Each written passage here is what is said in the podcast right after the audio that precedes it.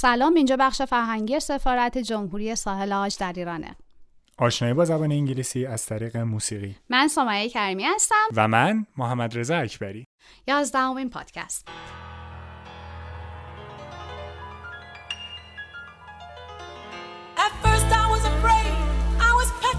آهنگ I Will Survive از گلوریا گینر. خواننده آمریکایی که سبک این آهنگ دیسکو و R&B هست.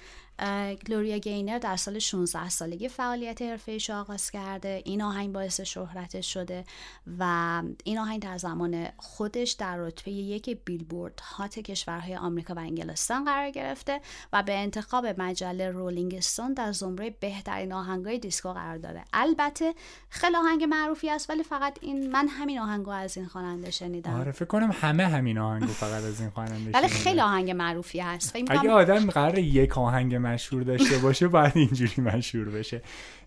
حالا متن آهنگو که نگاه می‌کنیم قشنگ مشخصه که خواننده بعد یه break up خیلی سختی به personal strength و قدرت شخصیش رسیده و این آهنگ میاد تبدیل میشه به یه سمبولی برای female empowerment در حدی که تو سال 2016 مجلس آمریکا میاد اینو به National Recording Registry اضافهش می‌کنه. حالا این چی هست؟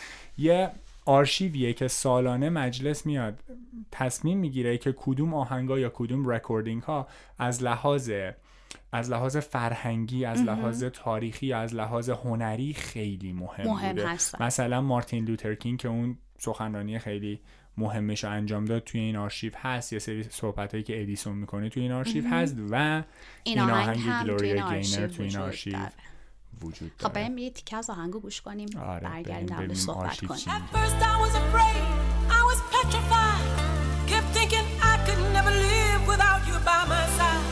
But then I spent so many nights thinking how you did me wrong, and I grew strong, and I learned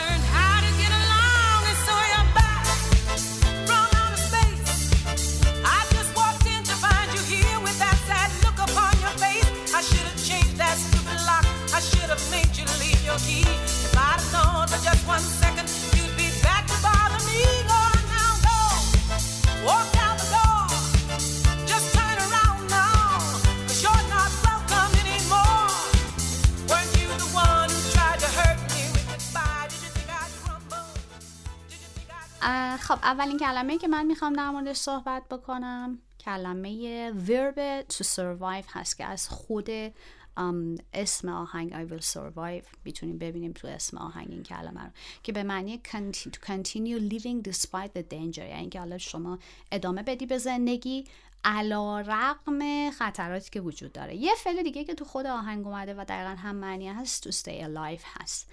و noun to survive رو هم احتمالا شنیده باشین که کلمه survival هست. دقیقا. حالا گفتید stay alive. من یه جمله که می‌خوام همین جمله که توش stay alive اومده رو من می‌خوام یکم بیشتر روش فوکس کنم. میگه as long as I know how to love I know I'll stay alive. این as long as I know معنیش میشه تا وقتی که. بعد یه دونه دیگه داریم که میگه as far as I know. As far as I know میشه تا جایی که من می‌دونم. پس as long as I know و as far as I know این تفاوت جزئی رو دارن. قاطی نکنیم با هم دیگه. خب دو تا صفت هم هست که من می‌خوام در موردشون صحبت کنم. اول دقیقا فکر کنم اولین جمله آهنگ باشه که میگه I was afraid I was petrified. این دو تا صفت خیلی شبیه همن ولی یه تفاوت جزئی هم دارن. to be afraid of something یعنی که از چیزی ترسیدن.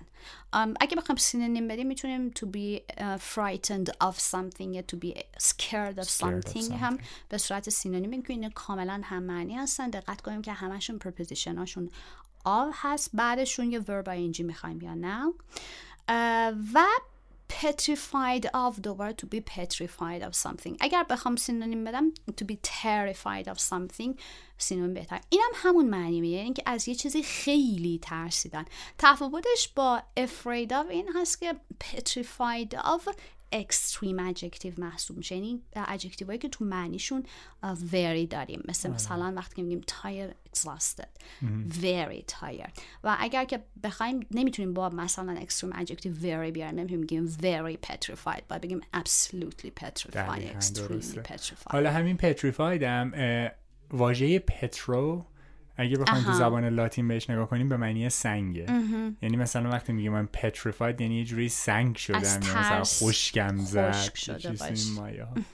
یه فعلی که من می‌خوام در موردش صحبت کنم فعل crumble ه می‌خوام من خیلی در موردش صحبت کنم چون crumble دو تا معنی داره. یه معنی literal شه یه معنی figurative شه literal بخوایم بررسی کنیم میشه to break into pieces یعنی خورد بشه یه چیزی.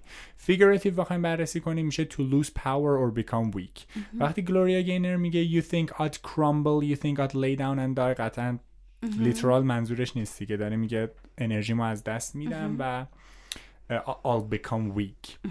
حالا این فعلشه. یه نون هم داره که نونش خوردنیه دیگه. شیرینی خیلی خوشمزه اگه کافه رفته باشید احتمالا اپل کرامبل رو توی منو, منو دیدی. یه اصطلاحی هم که هست من کرامبل رو ول نمی کنم یه اصطلاحی هم که هستش میگه that's the way the cookie crumble. این برای وقتی که می‌خوایم بگیم دیگه باید بد شانسی و یا بخت بد و باید قبول کرد قبول دیگه. کرد. دنیا همینه. مثلا من میگم I failed the exam. بعد میگه yeah that's the way the cookie crumbles.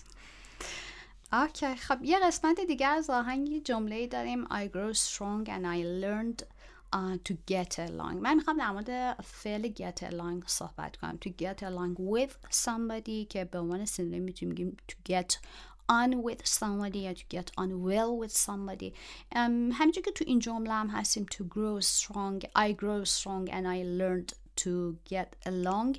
یعنی اینکه با یه چیزی با یه شخصی کنار بیای یا رابطت رو خوب بکنی. آره آره. و اینکه اینجا وقتی میگه I'll learn to get along یعنی همون کنار اومدن کنار با شرایط سخت. زندگی. آره. که جای افتخار داره دیگه. خودش هم میگه میگه but now I hold my head up high. یعنی اینکه سرمو بالا می‌گیرم. To be proud. با اعتماد به نفس و اعتماد به نفس کال- کامل. البته کاذب نه. خب بریم یه دیگه از آهنگو گوش کنیم برگردیم در مورد. ساختارهای گرامریش صحبت.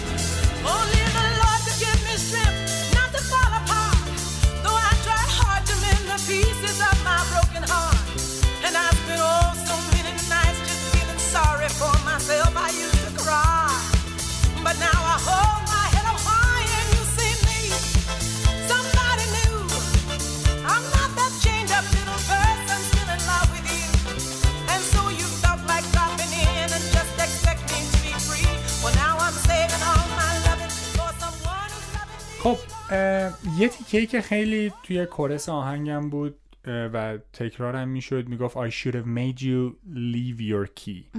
من بیام یکم روی این واژه made که گذشته میکه صحبت کنم چون بعد made اگه دقت کنید leave رو آوردیم. این leave اس نداره ایدی نداره ing نداره.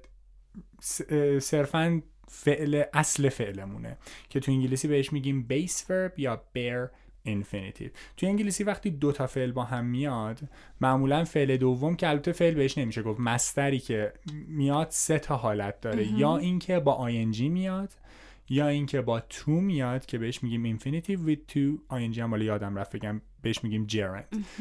یا اینکه همینجوری اصل فعل میاد که بهش میگیم base verb یا Bare infinitive. فعلایی که bare infinitive می‌گیرن فعلای زیادی نیستن. یه دونه let یه دونه help یه دونه هم اینجا make رو آورده. و البته مودال ورب ها هم باید بعدشون bare infinitive بیاریم. تو نباید بیاریم. مثلا should و must و can. نگید تو رو خدا. I should to go teacher.